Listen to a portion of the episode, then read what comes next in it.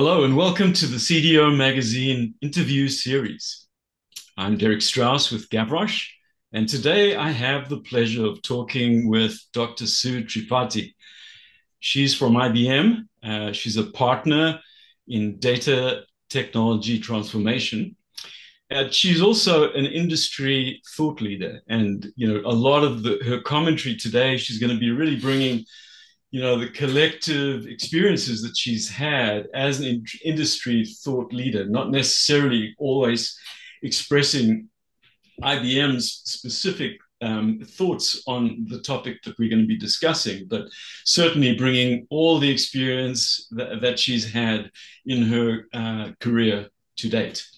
So, uh, Sue, welcome. Thank you. So, um, we're going to be uh, diving into a really fascinating topic, all really around the age of artificial intelligence.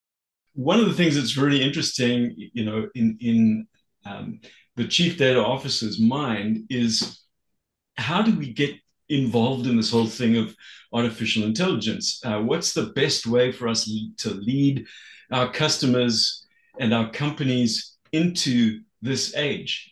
Uh, what can we do that's going to be meaningful?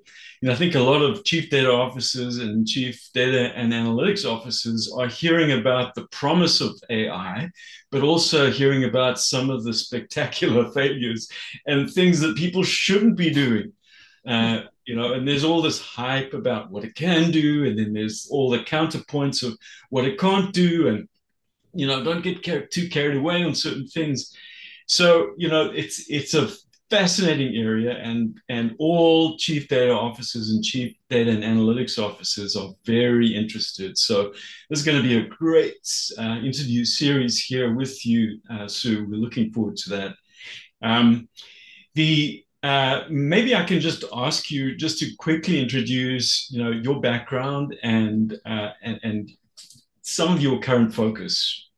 Yeah, well, thank you. I'm delighted to be here and delighted to be part of this network. And, um, you know, I've been a consumer, an avid and voracious reader of what CDO does with the forum as well as with the magazine, and then also being part of many different networks.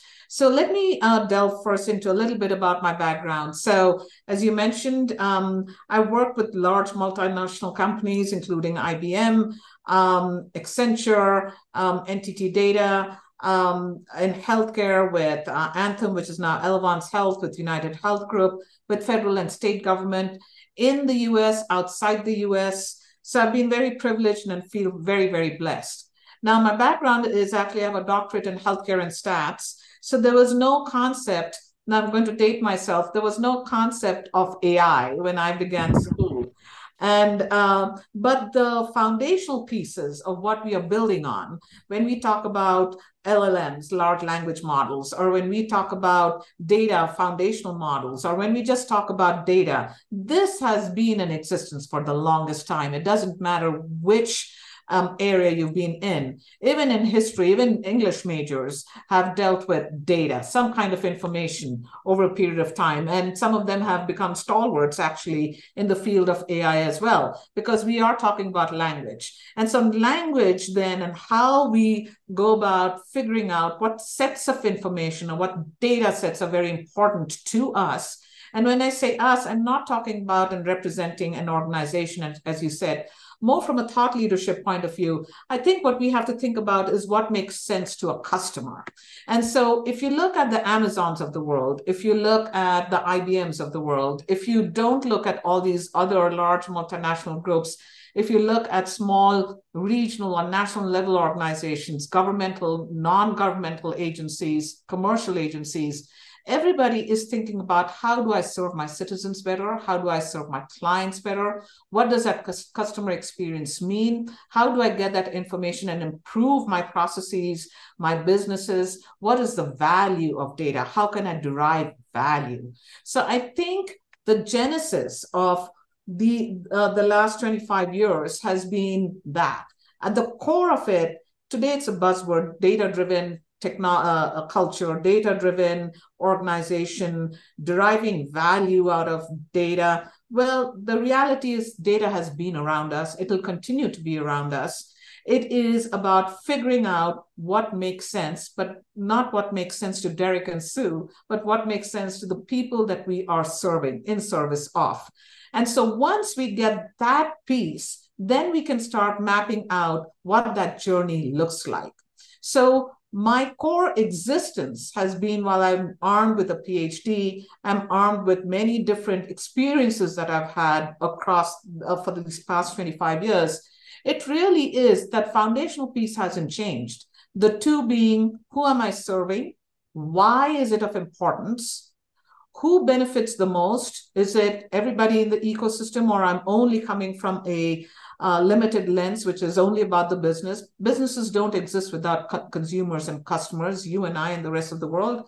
And then also, what sets of data make most sense? So this is where enablers, such as I call it enablers, gener- generative AI, Chat GPT, et cetera, et cetera, bring everything in a much faster, more timely, more real world data where businesses can make decisions that has an impact not only on their costs and their efficiency on their operations but also for the customers. So then you start improving directly or indirectly customer experience. Now one has to be very careful and i'm sure we'll explore that about the pros and cons of generative ai uh, during our conversation here but that to me is what i've been doing since of rattling off about where i have worked I think the question I think you asked is what have you been doing these past 25 years, Dr. Tripathi, and how has it benefited the customers and the clients and the businesses and anyone who's been part of that ecosystem? What has your contribution been? And I'll end it by saying this. One of the key things that I would like to uh, say is data is being digested and consumed and should be digested and consumed and distributed irrespective of whether you are in a data or in a transformational or in a tech role. Um, and so my pet peeve is please don't limit it to data analysts, to data scientists, to anyone who's in data or IT or security. It is meant for everybody. It is where you'll find hidden gems across the business who will help you in that transformation. And every single person within your business is actually an asset asset to you, just as data is not just an asset, it's also a product. But in the same way, people are absolutely intrinsic uh, to this journey, irrespective of, of, whether or not they're part of your data analytics, um, you know, uh, business or business group.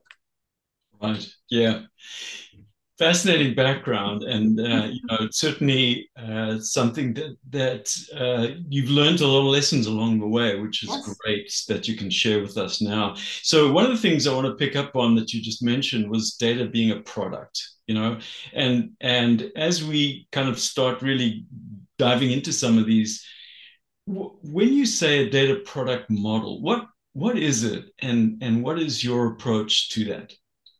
Yeah, so you know, very simply put, uh, view this as it's a framework. Data product model essentially is a framework.